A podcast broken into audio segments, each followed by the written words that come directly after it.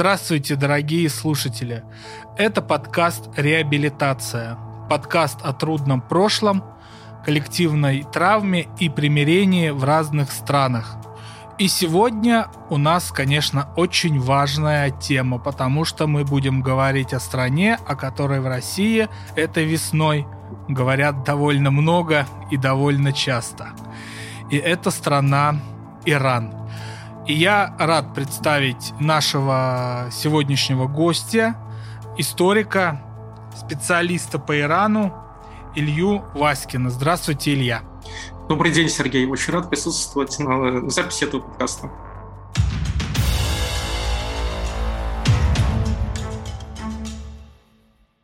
Я хочу воспользоваться возможностью и сказать, как мы с Ильей познакомились. А Илья наш постоянный слушатель.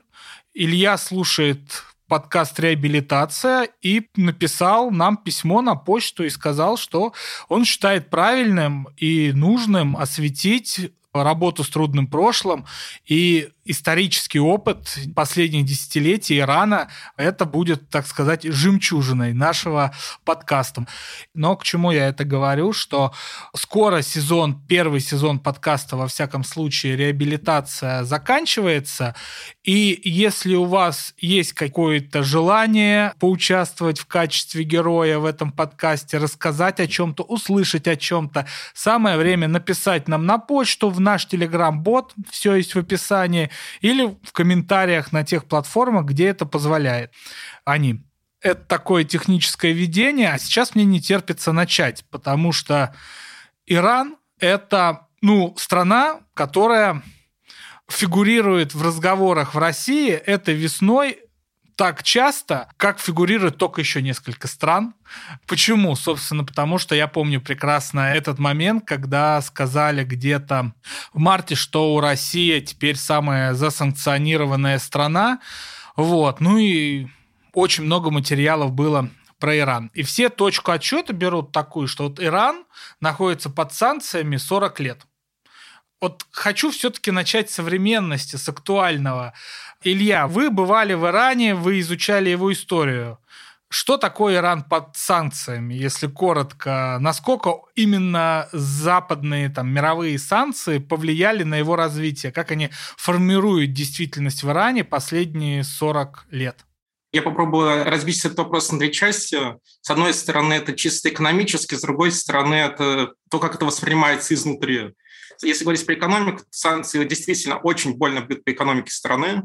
То есть один пример. Когда санкции снимали ненадолго, то есть когда были сняты санкции ООН в 2016 году, когда было подписано СПД, соглашение о снятии санкций в связи с тем, что Иран выполнил свои обязанности по ядерной программе. Тогда Ирана был экономический рост под 10%, потому что активно приходили иностранные компании. Когда Трамп вышел из СПД, экономический рост стал отрицательным, то есть упал где-то на 10%, резко выросла инфляция, и в целом стране было очень-очень больно. Изнутри же тут достаточно противоречивые отношения. С одной стороны, иранцы относятся к Америке как к врагу. То есть у них есть причины, почему они так не относятся. И тут справедливости надо сказать, что проблема не только в иранцах, но действительно в самой Америке, потому что изнутри ее поведение воспринимается как колониальное, как вторжение в собственную иранскую жизнь, и в том числе некоторые американские действия, например, в частности, участие в государственном перевороте 1953 года, сыграло роль, собственно, формирования языка исламской революции и обозначения основных ее участников основных групп интересов, основных людей, которые позже, собственно, начали в ней участвовать, или тех личностей, на образы которых опиралась исламская революция, которая до сих пор жива, собственно, в Исламской республике.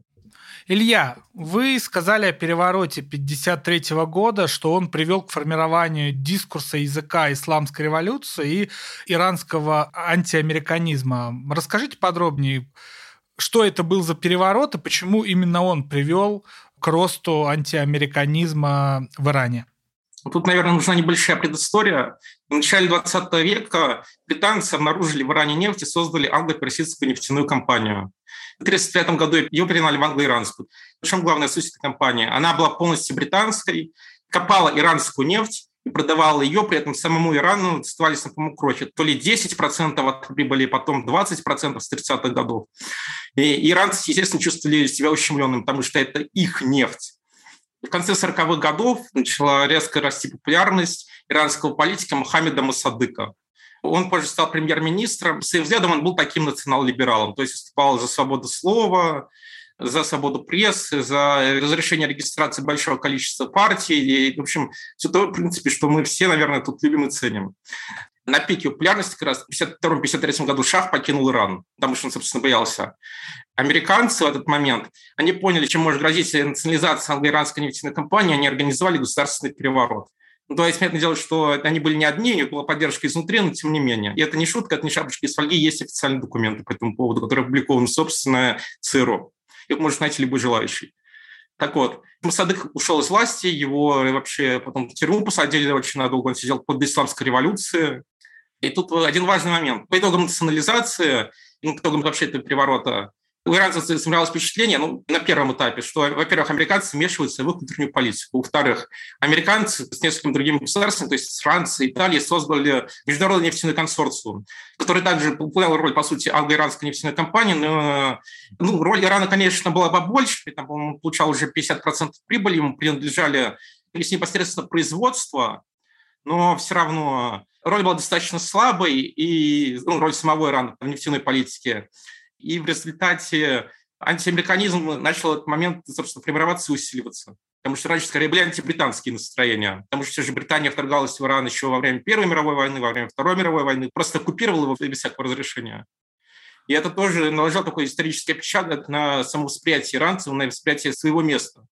А Шах а Шах потом вернулся после госпереворота, и этот госпереворот позволил ему проводить в будущем более репрессивную политику и усиливать, усиливать свою власть, потому что в результате госпереворота оппозиция очень сильно ослабла. Я вспоминаю, когда я первый раз узнал об исламской революции в Иране. Это был выпуск парфеновских намедней еще на НТВ, год 1979 и формулировка. В Советском Союзе узнают, что не все антиамериканские революции являются благом для Советского Союза. И потом мы знаем много в России публицистов, много на Западе каких-то авторов и так далее, да, которые обращают внимание на особый характер исламской э, революции в Иране в 1979 году. А можете вот мне, как человеку мало ведающему в иранском контексте, и нашим слушателям объяснить, почему, когда идет огромная холодная война, и есть вот революция так или иначе антиколониальные, и страна попадает в орбиту или США, или Советского Союза. В Иране происходит революция, которая выводит страну из всех орбит вот этих э, гравитационных полей холодной войны. Почему именно исламская революция и почему именно в Иране? Почему революция исламская? Потому что итогом как раз 1953 года и были еще достаточно массовые протесты в 1964 году. В Иране начала усиливаться роль духовенства. То есть они как бы и до этого были сильны, занимали такую значимую роль конституционной революции еще там в начале 20 века. Духовенство, ну, по крайней мере, его часть, начало играть значительную роль, и один из представителей духовенства, Айтала Хамини, стал таким, не знаю, идеологом, он воспринимался в Иране как э, такой э, исламский Лех Валенцев в какой-то степени. То есть его отправили в изгнание, потом с 64 по 78 год провел в Ираке, когда уже начались протесты в 78 году, связанные с тем, что начались экономические проблемы. А экономические проблемы начались потому, что прибыль от нефти начала уменьшаться. Она просто неправильно тратилась, и это все на фоне роста неравенства. То есть причина именно почему случилась революция, ну, они просто накопились и скопом э, ударили по режиму Шаха. Добавок ко всему этому, Камени предлагал очень конкретную программу, а его оппоненты, то есть либералы, коммунисты, националисты, они были гораздо менее едины друг с другом, они скорее больше конкурировали друг с другом, а не с Шахом. Важно еще отметить, при всех оговорках идеология исламской революции, она не только такая антиамериканская, но она во многом сформирована, как ни странно, на на языке различных европейских социальных наук, социальных теорий. То есть два таких самых известных светских идеолога исламской революции, Жилал Али Ахмад и Али Шариати, на них либо повлияли французский экзистенциализм, там французская социальная теория, они, собственно, формировали политический язык, используя его. То есть даже сам факт обращения, это Хамини, в котором используется термин колониализм, империализм. Это же, в принципе, это не, не может звучать просто у Айталы, если подумать, у Мулы. И он активно их использует. То есть уже это говорит, что в принципе это, несмотря на то, что новый режим – это исламская республика, Он вобрал в себя кусочки различных других идеологий, чтобы как-то себя усилить. А по поводу того, почему эта революция не могла быть проамериканской или просоветской, проамериканская она не могла быть просто потому, что у Ирана уже был опыт унижения американцами. Просоветская она не могла быть потому, что у Ирана был опыт унижения Российской империи СССР. Ну, потому что, во-первых, Российская империя принимала участие в разделе Ирана, был договор 1907 года. Во-вторых, СССР в 1921 году создавал Персидскую Советскую Социалистическую Республику. Ну, она существовала полтора года, но тем не менее. И второе, еще на территории Ирана после Второй мировой, ну, то есть там 45-46 год существовало две демократические республики, марионеточные государства Советского Союза, и после такого уже точно не могло быть никакой речи о том, чтобы революция была просоветской. Вот дико интересно, хотелось дискуссию построить в одном русле, но не могу не воспользоваться моментом. Смотрите, вот вы сказали, есть оппозиция в шахском Иране, и, в общем, вот там 20 с лишним лет какое-никакое идет вот это противостояние, выработка альтернатив вот этому полуколониальному проамериканскому режиму. И вот либералы, коммунисты, вот условно проамериканские, просоветские силы между собой не могут найти никаких точек соприкосновения, которые бы позволили им точки не соприкосновения откинуть и вместе действовать.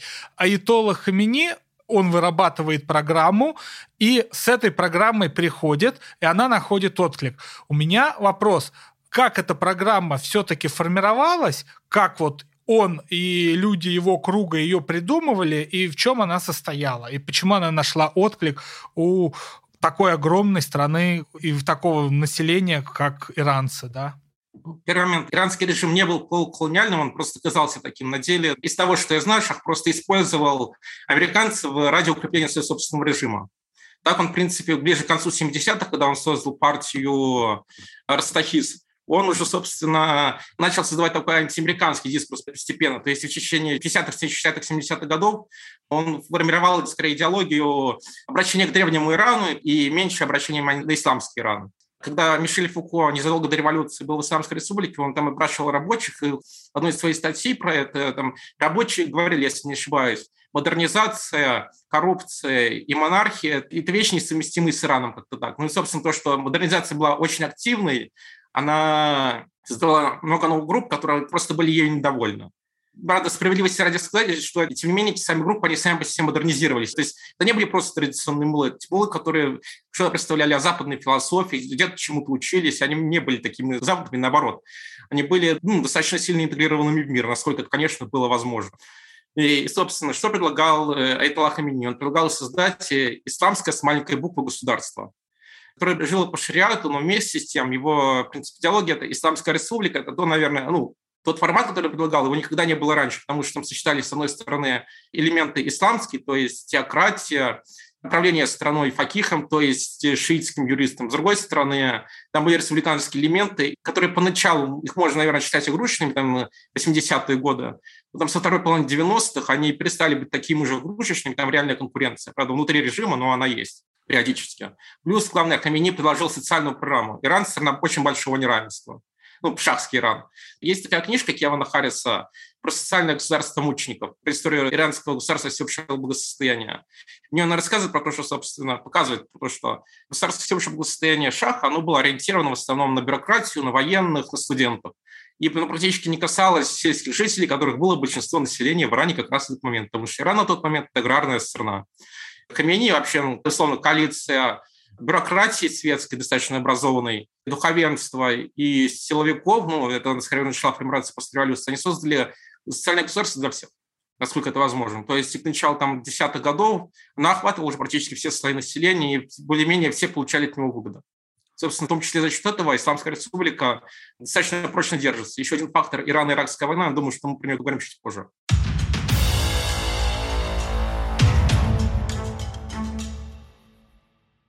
Революция свершилась, Хамини и его соратники приходят к власти. Но при этом вот есть слово «исламская республика», республика, да, режим, который чаще всего ассоциируется с демократией. Исламская республика – это больше республика или все-таки больше диктатура? Вот хотелось бы прояснить на этом этапе вообще есть дискуссия о том, каким термином описывать Исламскую республику. То есть используется там ну, авторитаризм, понятно, используется опекунский режим, используется электоральная теократия. Ну, и что такое пекунский режим? Это коротко, это когда есть одна большая коалиция, условно, которая действует авторитарными методами в целом, но внутри нее есть разные группы, и они, эти разные группы, они друг с другом конкурируют э, демократически на выборах, если так можно сказать. Что-то подобное было в Мексике, там практически весь 20 век. Я лично использую, собственно, пекунский режим, потому что это, мне кажется, это позволяет, с одной стороны, поместить его группу таких же, с другой стороны, выделить уже некоторые особенности. Так вот, про авторитарность. Все режимы Ирана, они были авторитарными в том плане, что там не было свободы слова, не было реальной конкуренции, ну, то есть не соблюдались права человека, и, они все так или иначе бы сопровождались репрессиями. Так что в этом плане, именно если говорить в этом аспекте, они все были авторитарными. Это все однозначно. Но тут скорее интересно, какова структура Исламской Республики. А именно в Исламской Республике есть верховный руководитель, который, по сути, формулирует стратегию и является верховным арбитром. И есть большая коалиция, которую я уже назвал, коалиция духовенства, силовиков и бюрократии.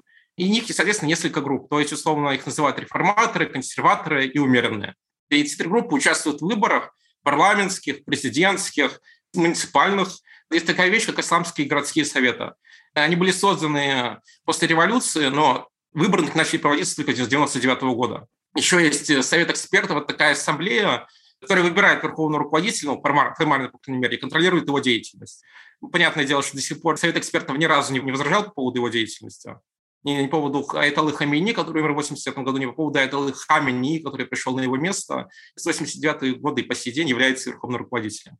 Так вот, собственно, еще есть наблюдательный совет, очень, очень важный институт, который определяет, кто может быть кандидатом на выборах. То есть, ну как определяет? Говорит, что вот этот кандидат может участвовать в выборах, а этот не может.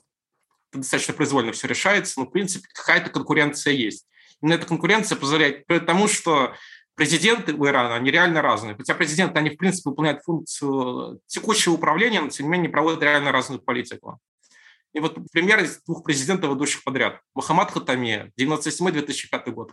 При нем в Иране уже началась, собственно, либерализация, так можно сказать. Расширилась свобода прессы, появилось множество новых газет, журналов, впервые начали проводиться местные выборы, пошла дискуссия о местном самоуправлении. То есть началось какое-то сближение с Западом, то есть концепция диалога цивилизации. В 2005 году пришел Ахмадинежад, который такой весь антизападный, против свободы слова, но тем не менее. После Хатами президентом стал Махмуд Ахмадинежад, который был антизападником, ярым, который обрушил все эти связи, которые создавались Хатами таким достаточно большим трудом. При Ахмадинежаде, собственно, началась активная разработка ядерной программы, Иран стал более конфликтным, а потом после Ахмадинежада пришел умеренный Рухани. Опять же, никто ни разу не ожидал, что вот будут такие победители на выборах. Плюс еще внутри страны ведется достаточно активная дискуссия, но в определенных рамках. То есть там есть некоторая конкуренция, некоторая свобода дискуссии, но только в тех рамках, которые не мешают режиму существовать. А немножко тогда о природе революции поговорим исламской и того, как она развивалась. Когда Ленин делал революцию в России, он э, опирался на опыт Великой Французской революции и часто к нему апеллировал. А я в своих вопросах буду апеллировать к опыту русской революции, которая нашему слушателю наиболее знакома, и как бы вопросы с аналогиями. Да? Такой вопрос. Почему в Иране после революции не случилось какой-либо длительной революции, и появилось ли такое понятие, как иранская эмиграция, уже же 40 лет с лишним прошло, какие у нее отношения с родиной сейчас? Ну, как раз после исламской революции появилась огромная иранская диаспора. Ну, то есть она, ну, по крайней мере, вплоть до 24 февраля 2022 года, наверное, была самой крупной диаспорой, наверное, в мире. То есть в Штатах, например, первая по размеру диаспора. Потому что, я про это не рассказывал до этого, но Шах Мухаммед Реза Пехлеви, ну, в принципе, как его отец Шах Реза Пехлеви, не проводили активную модернизационную политику, отправляли много своих студентов учиться на Запад. Довольно-таки большая прослойка иранских интеллектуалов была очень вестернизированной, и исламская революция, они как бы ее боялись, они не зря ее боялись, потому что после этого начались э, активные репрессии. И, собственно, да, по, по итогам исламской революции возникла ну, крупная диаспора, у которой ну, такие достаточно сложные отношения с своей родиной. То есть они выступают за Иран без Исламской республики, насколько я понимаю, ее основную идею. То есть свободный Иран, но там у них, опять же, кажется понимание. То есть ее можно размежевывать идеологически, то есть условно либеральную, условно националистическую, условно левая, левые части иммиграции, они географически достаточно сильно размежеваны и так далее. Но у них какого-то единого проекта нет. Плюс еще, наверное, можно выделить отдельную группу, которая хочет возвращения монархии, которые хотят, собственно, установить династию Пехлеви, но находится скорее э, в меньшинстве. А вот если чуть-чуть уточнить про ту русскую иммиграцию после 17 года, ну, внутри господствовал такой дискурс, вот-вот большевики падут, а потом Вторая мировая, кто-то не поддержал Гитлера, кто-то поддержал, да, но в любом случае после Второй мировой войны в остатках той первой волны русской иммиграции утвердилось понимание, что все, большевики теперь в России навсегда. Мы или общаемся с этой Россией, ну, например, как Шульгин вернулся, и серьезно об этом подумывали Бунин или Деникин. Или все, свою жизнь полностью связываем жизнью в тех странах, в которых мы оказались. А какие все-таки дискурсы и практики э, у иранской диаспоры существуют? Они просто мечтают о неком возвращении на родину или как-то активно выстраивают какие-то институты, готовятся к этому походу на родной Тегеран или нет? У меня такой точной информации нет, но могу сказать, что институты какие-то у них есть. Ну, то есть у них есть специальные программы образовательные для иранцев в США и гранты, например. У них есть радио Форда, это аналог э, радио Свобода, которое сейчас, насколько я знаю, объявлено иностранным агентом, запрещено в России. У них есть и медиа, они, в общем, что-то пытаются делать за рубежом, но это достаточно ограничено, тем не менее это есть. А что такое стражи исламской революции? Можно ли это сравнить э, с ЧК, которое было в начале большевистского правления в Советском Союзе и которое позже ЧК да, переросло во все спецслужбы? Или все-таки это некий параллельный институт, который, ну вот есть там свое КГБ, а Стражи Исламской революции это нечто отдельное? Как бы вы описали их? Ну, стражи исламской революции – это, скорее всего, вот эти параллельные армии, которая подчиняется лично верховному руководителю. То есть есть просто армия, есть стражи исламской революции.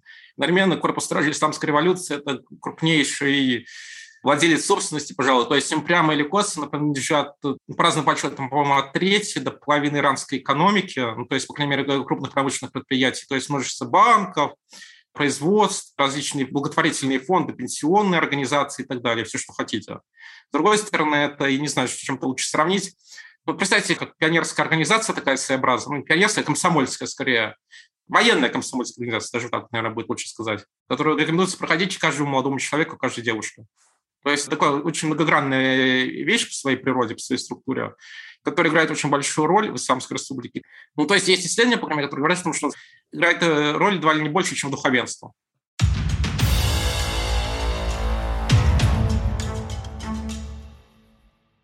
Начала 2020 года, того самого года, с которого начался коронавирус, наши 20-е годы, вот эти вот шумящие, да, начались с убийства лидера стражи исламской революции Сулеймани американцами.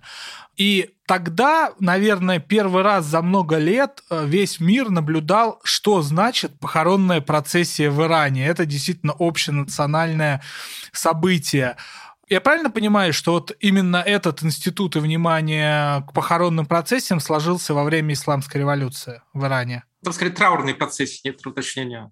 В 1978 году, когда первые студенты, собственно, начали протестовать против шахов, были массовые протесты в городе Кум, такой религиозный центр Ирана главный. Там многие, довольно-таки много студентов убили. Были похороны, через 40 дней был траур. Обычно вообще траур частный, то есть приводится частным. Ну, то есть это было официальное подписание шаха. Тогда он стал публичным. Пошли траурные процессии. Во время этих траурных процессий снова были убиты люди. И там в течение всего 1978 года эти траурные процессы каждые 40 дней повторялись, повторялись, повторялись, увеличивалось количество убитых. Это была такая форма протеста публичная против шахского режима. Собственно, с тех пор в какой-то степени она сохраняется как форма символической памяти о репрессиях и о тех, кого, собственно, в Исламской Республике называют мучениками Исламской революции. Окей, мы сравнили русскую и иранскую революцию между собой. А сейчас, наверное, все-таки она же исламская революция, немножко поговорить о роли ислама именно для развития Исламской республики Иран. Простите некоторую тавтологию. Как удается вязать средневековый ислам, вот этот фундаменталистский, основанный на Коране, и Иран, довольно современное государство азиатское для своего времени, когда, э, собственно, Хамини и его сторонники пришли к власти. За счет чего удавалась эта связка? Сначала, опять же, некоторые уточнения. Иран, конечно, модернизировался очень активно при обоих шахах. Но даже там в 1975 году ну, 60% или 70% точно населения жило в деревнях, и они как бы не были вовлечены в модернизацию, например, так сильно. Ну и все же большая часть населения Ирана, то есть это 99%, вот 95% что-то в этом роде, это мусульмане. Из них большая часть, те же 95% из них это мусульмане шииты для мусульман-шиитов религия играла очень большую роль, опять же, особенно для тех, кто уже только-только приехал из деревни в города. В частности, есть один обряд, который играет чуть ли не ключевую роль для них, ну, то есть он вторичен э, для суннитов, но играет важнейшую роль для шиитов. Это обряд Ашуры, то есть это день поминания событий, которое произошло в 61 году мусульманского календаря или в 680 году христианского календаря в современном Ираке. Хасейн, собственно, внук пророка Мухаммеда, и 72 его последователя, они были убиты в битве с амьядским халифом Езидом. Хасейн, подобно его брату и Хасану отцу Али до этого, пытались предотвратить кровопролитие, но они не пытались как-то бороться с амьядским халифатом. Несмотря на это, Езид считал его Хасейна угрозой своей позиции, собственно, халифу. Хасейн и его сын, то есть ребенок, они были среди убитых женщины, которые были родственницами Хусейна, они э, горевали его смерти до того, как его привезли к Езиду в Дамаск. И, собственно, для шиитов, важно сказать, что Хусейн – это такой ключевой э, мученик.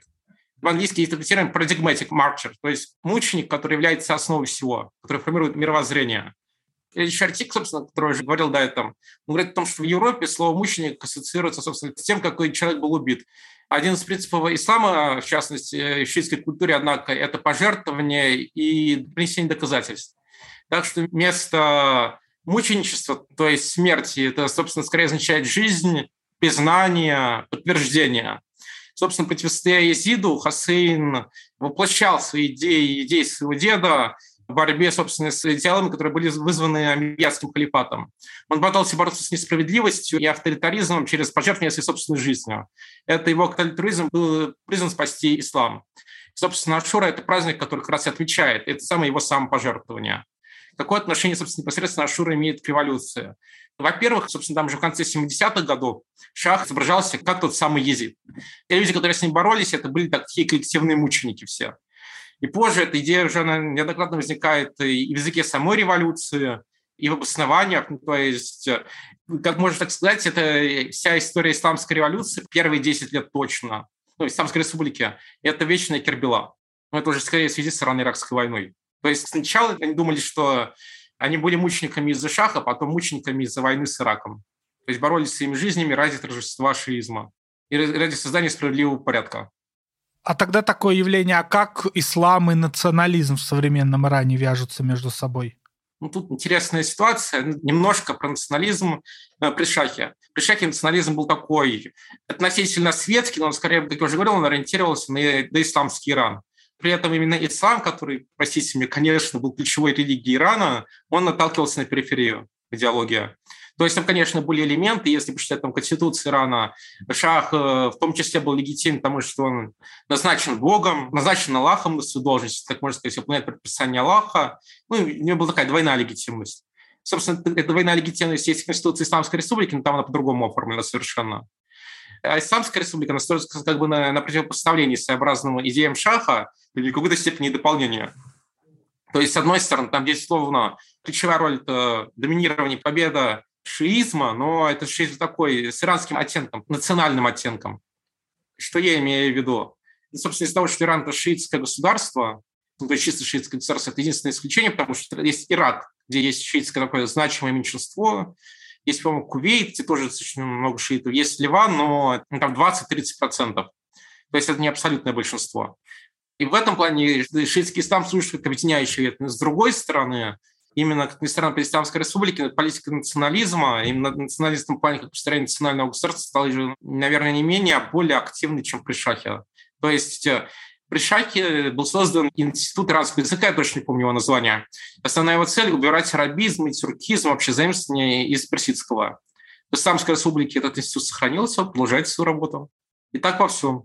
Собственно, можно говорить о том, что как это ни странно, Исламская республика использует ислам национальных интересов страны с одной стороны. С другой стороны, они не отрицают до исламского прошлого, они, ну, по крайней мере, в личных разговорах, если не общался, они им гордятся вполне себя.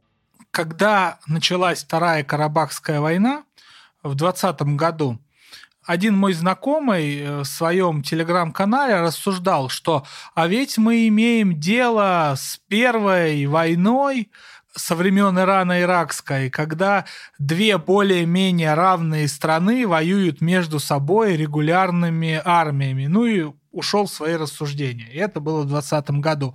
Меня тогда как раз поразил такой момент. Ирано-Иракская война, столь малоизвестная в России, ну, у нас своя параллельно шла война в этот момент в Афганистане, оказывается, была последней войной, которая велась много лет регулярными армиями. Почему они так долго воевали и в чем была причина войны между Ираном и Ираком? Почему она продлилась 8 лет? Если вы посмотрите на карту Ирана, вы увидите небольшую территорию на юго-западе около Персидского залива, которая является единственной равнинной территорией Ирана. Эта территория, собственно, там это Абадан, там большие залежи нефти. То есть реально очень большие. Это личная доля всего производства, собственно, иранской нефти. Так вот, у Ирана и Ирака до этого был продолжающийся конфликт за реку, который находился, собственно, по той территории. Порой он затухал, порой он разгорался, но в целом все было относительно мирно. Когда случилась исламская революция, но у государства были свои проблемы. То есть, с одной стороны, это переформатирование нового государства, с другой стороны, борьба с оппозицией, и плюс еще шок захвата американского посольства, который тоже в то время был. Саддам Хусейн, который в это время был президентом Ирака, он решил вторгнуться в Иран, чтобы захватить себе эти самые нефтеносные территории. Почему это все непосредственно произошло? То есть формальная причина, чтобы разрешить спорные вопросы по поводу реки, фактически, чтобы получить нефть. Почему 8 лет? Почему так долго? Я еще не поговорил еще один важный момент. Вообще, mm согласно исламу, мусульмане не должны воевать друг с другом. Вот, да, именно. Это очень редкая ситуация, когда две исламских страны воюют между собой. Вот хотелось отметить, но мне показалось, прозвучит как-то российски. Вот, но это на самом деле так. Ну, это не мой взгляд. То есть это просто крайне прописано, что мусульмане должны воевать друг с другом. Почему, собственно, они воевали? У Ирана и Ирака еще были долгие такие противоречия некоторые. То есть Иран такая более древняя цивилизация, более городская, Ирак как более кочевая изначально. Суннизм, шиизм, плюс еще накопившиеся противоречия времени. Ирак был раньше частью Турции, с Османской империи, точнее. А Иран был ну, либо независим, либо полуколонией, точно не Турции. С Турцией он как раз воевал с Османской империей. И то есть это скорее такие накопившиеся за долгое время противоречия фундаментальные. Почему так долго? Потому что для исламского режима это был способ, с одной стороны, легитимизации себя, с другой стороны, как бы, не хотел просто отказываться от своей нефти, то есть это было бы странно. С точки зрения Ирака, наоборот, нефть была нужна, и как бы он был готов любой ценой, учитывая то, что в власти стоял, собственно, Хусейн, которому было все равно, какие там жертвы будут, который поначалу, как ни странно, выигрывал войну, потом, правда, очень долгий период патовой ситуации, наверное, угу. когда не было никаких продвижений, зато было э, очень много жести с обеих сторон. То есть э, взрывы танкеров, использование химического оружия, иранские детские там, батальоны шли в атаку, детские, там 15, 16, 14 лет. Общем, копилка преступлений и по обе стороны. Ну, то есть копилка преступлений человечества пополнилась за время этой войны довольно-таки сильно. Да, да, вот э, слушателям просто предлагаю открыть статью в Википедии и посмотреть карты. Война длится 8 лет, ее можно со всем правом называть, в принципе, пограничной войной, и она вдоль границы длится ну, с максимальным ожесточением, в силу чего она прекратилась. Кто пошел первый на мир? Вообще изначально поступило предложение от ООН. То есть была специальная резолюция, которая требовала прекращения войны. Сначала на нее в 1987 году согласился Иран, ну, собственно, это Хамини, представитель Ирана. Но Ирак не соглашался. Ирак потом еще какое-то время воевал в течение года, и в 1987 году прекратил войну. Почему она прекратилась? Скорее потому, что силы обеих сторон уже были истощены. Только за счет этого.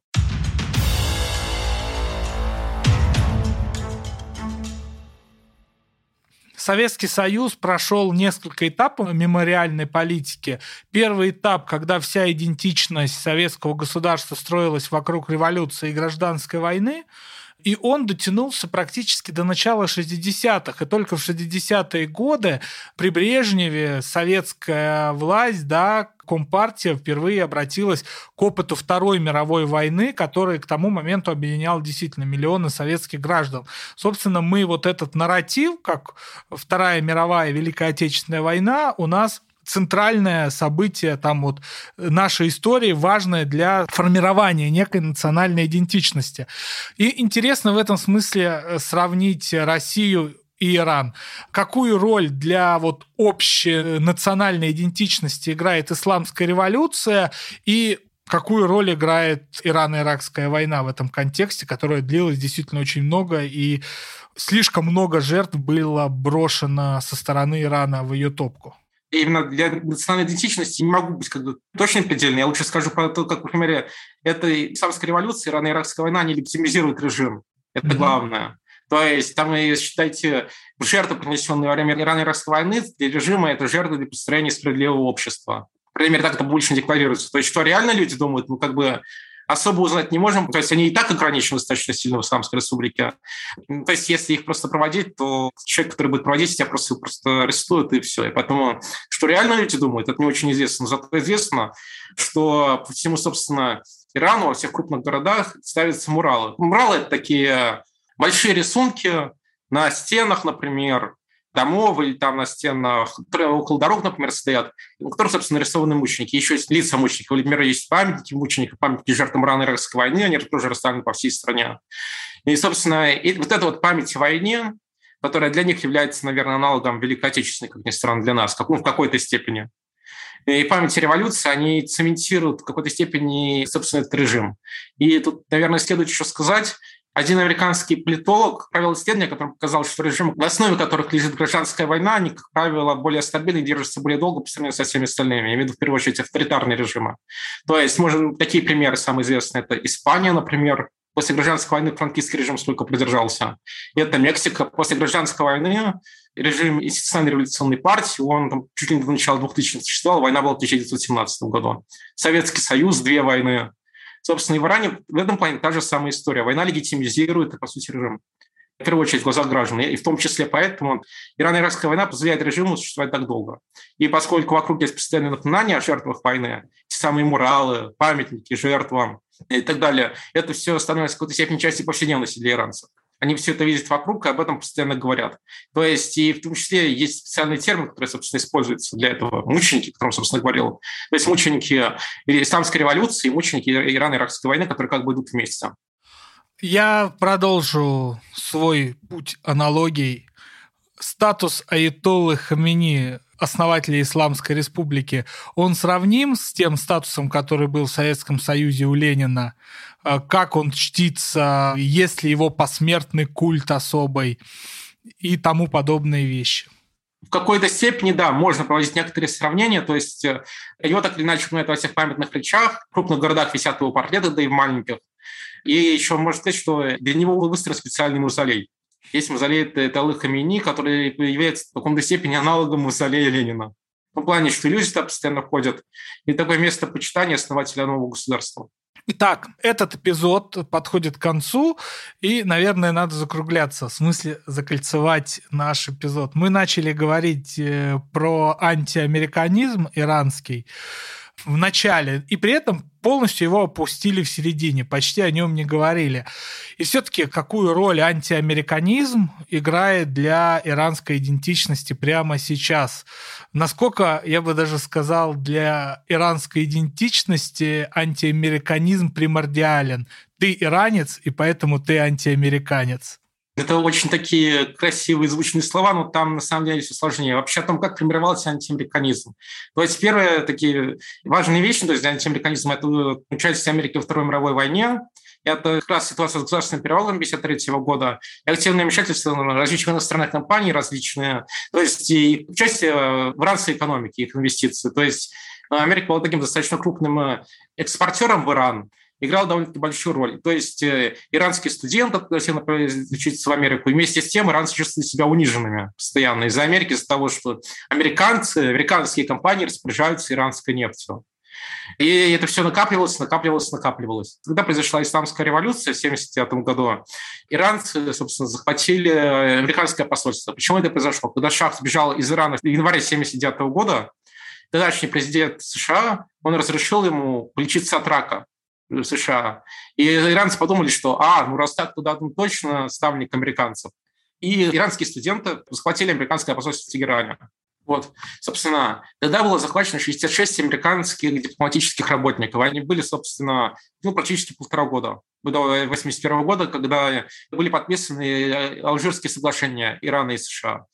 И это, собственно, событие, оно было, не знаю, таким преобразующим, катарсическое влияние оказало на сознание многих иранцев, потому что они впервые могли как-то управлять и унижать тех, кто до этого долго, долгое время унижал их в собственном сознании. И самое главное, что, как это ни странно, это унижение, у него действительно есть основания. И американцы сделали, на самом деле, довольно много для этого, для того, чтобы сформировать этот антиамериканизм. То есть важно понимать, не защищая исламскую революцию, не защищая исламскую республику, а просто хочу сказать, что на это были объективные причины. То есть как бы мне это не нравилось. И с тех пор захват американского посольства, этот день захвата, стал таким праздником иранским ежегодным. В этот день сжигаются американские флаги, проходят шествия, соответственно, ну, американские, как правило, еще израильские флаги. То есть их специально выпускают, чтобы потом сжигать. И с одной стороны. С другой стороны, Айтала Хамини говорил про США, что США – это большой сатана. Просто значит, малый сатана. И Америка и Израиль – такие два главных врага Исламской республики везде и всегда. Иран строит себя на противопоставлении, собственно, себя с Штатом. Основа идентичности режима Исламской республики. Про простых иранцев я не знаю, там все, наверное, по-другому, но, опять же, это трудно говорить из-за цензуры в стране. То есть там уровень свободы, он даже, наверное, пониже, чем в потому что в Беларуси хотя бы существовали какие-то независимые медиа внутри страны хотя бы ну, какое-то время, а там таких просто нет в Иране именно. Собственно, сейчас мы можем понимать, где примерно сейчас находится Иран. Если возвращаться к параллелям, Иран сейчас это где-то, наверное, 50-е, 60-е, 70-е годы Советского Союза, может, 80-е. То есть трудно достаточно сказать, но главное, то есть это до сих пор существующий демократический режим, в котором э, память о прошлом еще не полностью проговорена, ей вообще довольно-таки далеко до этого. То есть до сих пор серьезно ну, не обсуждались преступления Шаха, именно так, так, как они должны были обсуждаться. В какой-то степени проговорена проблема Исламской республики, ну, память об ирано-иракской войне. Но память о репрессиях самой Исламской республики, она еще не скоро проявится. Ну, она наверняка проявится, но это уже будет после смены режима.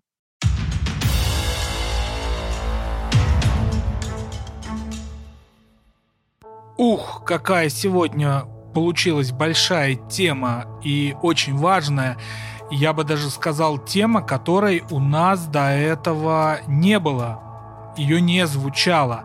А именно, мы говорили о том, как все-таки странах прорабатывалось трудное прошлое, о том, как все-таки находилось примирение и с трудным прошлым, и между людьми, пережившими вот сложное противоречивое время.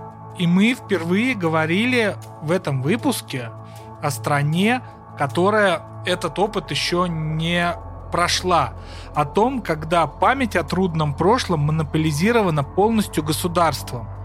Мы здесь, сидя у себя, можем наблюдать похороны Сулеймани, гигантские траурные процессии в Иране, муралы, фотографии можем находить в интернете, но это верхушка айсберга, под которым кроется огромное пространство памяти иранцев, иранского общества о своем прошлом. И, возможно, чего мы не видели в последнее время из тех событий, которые казались никогда не наступят, да, может быть, нам еще предстоит увидеть большую, грандиозную работу иранцев со своим трудным прошлым.